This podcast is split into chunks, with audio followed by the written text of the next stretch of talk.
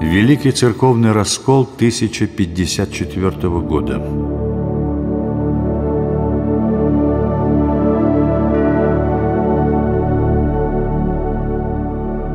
Причины для разделения единой христианской церкви на западную и восточную формировались на протяжении всего первого тысячелетия существования христианства.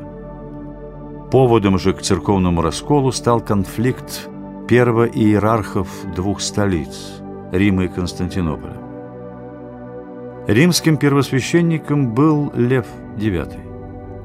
Еще будучи немецким епископом, он долго отказывался от римской кафедры и лишь по неотступным просьбам духовенства и самого императора Генриха III согласился принять папскую тиару.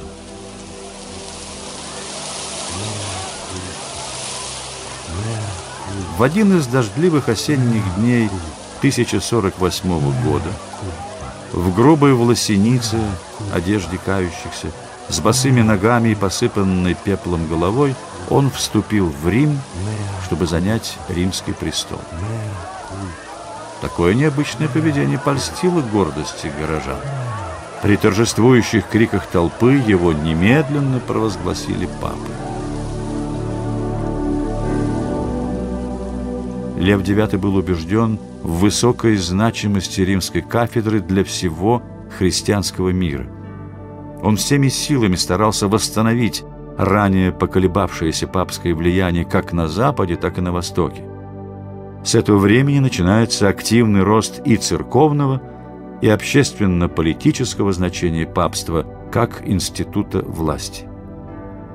Папа Лев добивался уважения к себе и своей кафедре не только путем радикальных реформ, но и активно выступая защитником всех притесненных и обидимых.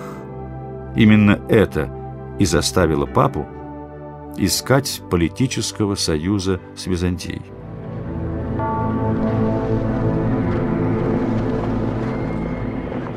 В то время политическим врагом Рима были норманны, которые уже захватили Сицилию и теперь угрожали Италии.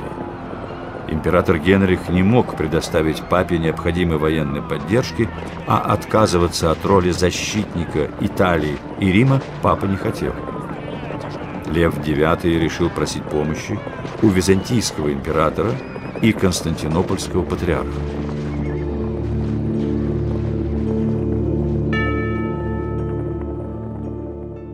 1043 года константинопольским патриархом был Михаил Керуларий. Он происходил из знатного аристократического рода и занимал высокий пост при императоре. Но после неудавшегося дворцового переворота, когда группа заговорщиков попыталась возвести его на престол, Михаил был лишен имущества и насильно пострижен в монахи. Новый император Константин Мономах сделал Ганимова своим ближайшим советником, а затем, с согласия клира и народа, Михаил занял и патриаршую кафедру. Отдавшись служению церкви, новый патриарх сохранил черты властного и государственно мыслящего человека, который не терпел умаления своего авторитета и авторитета Константинопольской кафедры возникшей переписке между папой и патриархом, Лев IX настаивал на первенстве римской кафедры. В своем письме он указывал Михаилу, что Константинопольская церковь и даже весь Восток должны слушаться и почитать римскую церковь как мать. Этим положением папа оправдывал и обрядовые расхождения римской церкви с церквами Востока. Михаил готов был примириться с любыми расхождениями, но в одном вопросе его позиция оставалась непримиримой. Он не желал признавать римскую кафедру выше Константинопольской. Согласиться на такое равенство римский епископ не хотел. Весной 1054 года в Константинополь прибывает посольство из Рима во главе с кардиналом Гумбертом, человеком горячим и высокомерным. Цель визита была обсудить возможности военного союза с Византией, а также примириться с патриархом, не умаляя при этом первенства римской кафедры. Однако посольство с самого начала взяло тон, не соответствующий примирению. Послы папы отнеслись к патриарху без должного почтения, надменно и холодно. Видя такое отношение к себе, патриарх отплатил им тем же. На созванном соборе Михаил выделил папским легатам последнее место. Кардинал Гумберт счел это унижением и отказался вести какие-либо переговоры с патриархом. Пришедшая из Рима весть о смерти папы Льва не остановила папских легатов. Они продолжали действовать с прежним дерзновением, желая проучить непослушного патриарха.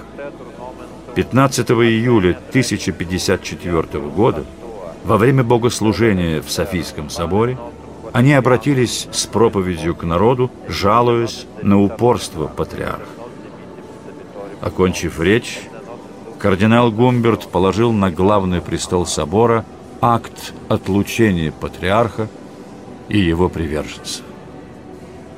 Выйдя из храма, папские послы отрясли прах со своих ног и воскликнули «Пусть, Пусть видит и судит Бог». Храм был переполнен людьми, но все настолько были поражены увиденным, что стояла гробовая тишина. Акт передали патриарху. Прочитав документ, Михаил распорядился огласить его. Послышались крики возмущения. Народ поддержал своего патриарха.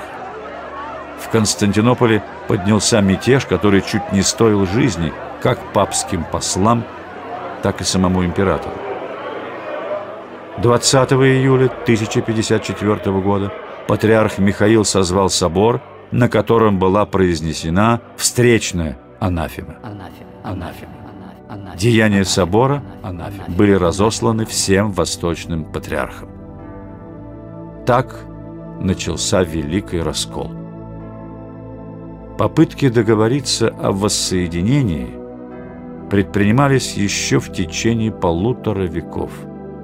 Окончательное же разделение между Востоком и Западом произошло после захвата и разорения Константинополя крестоносцами в 1204 году.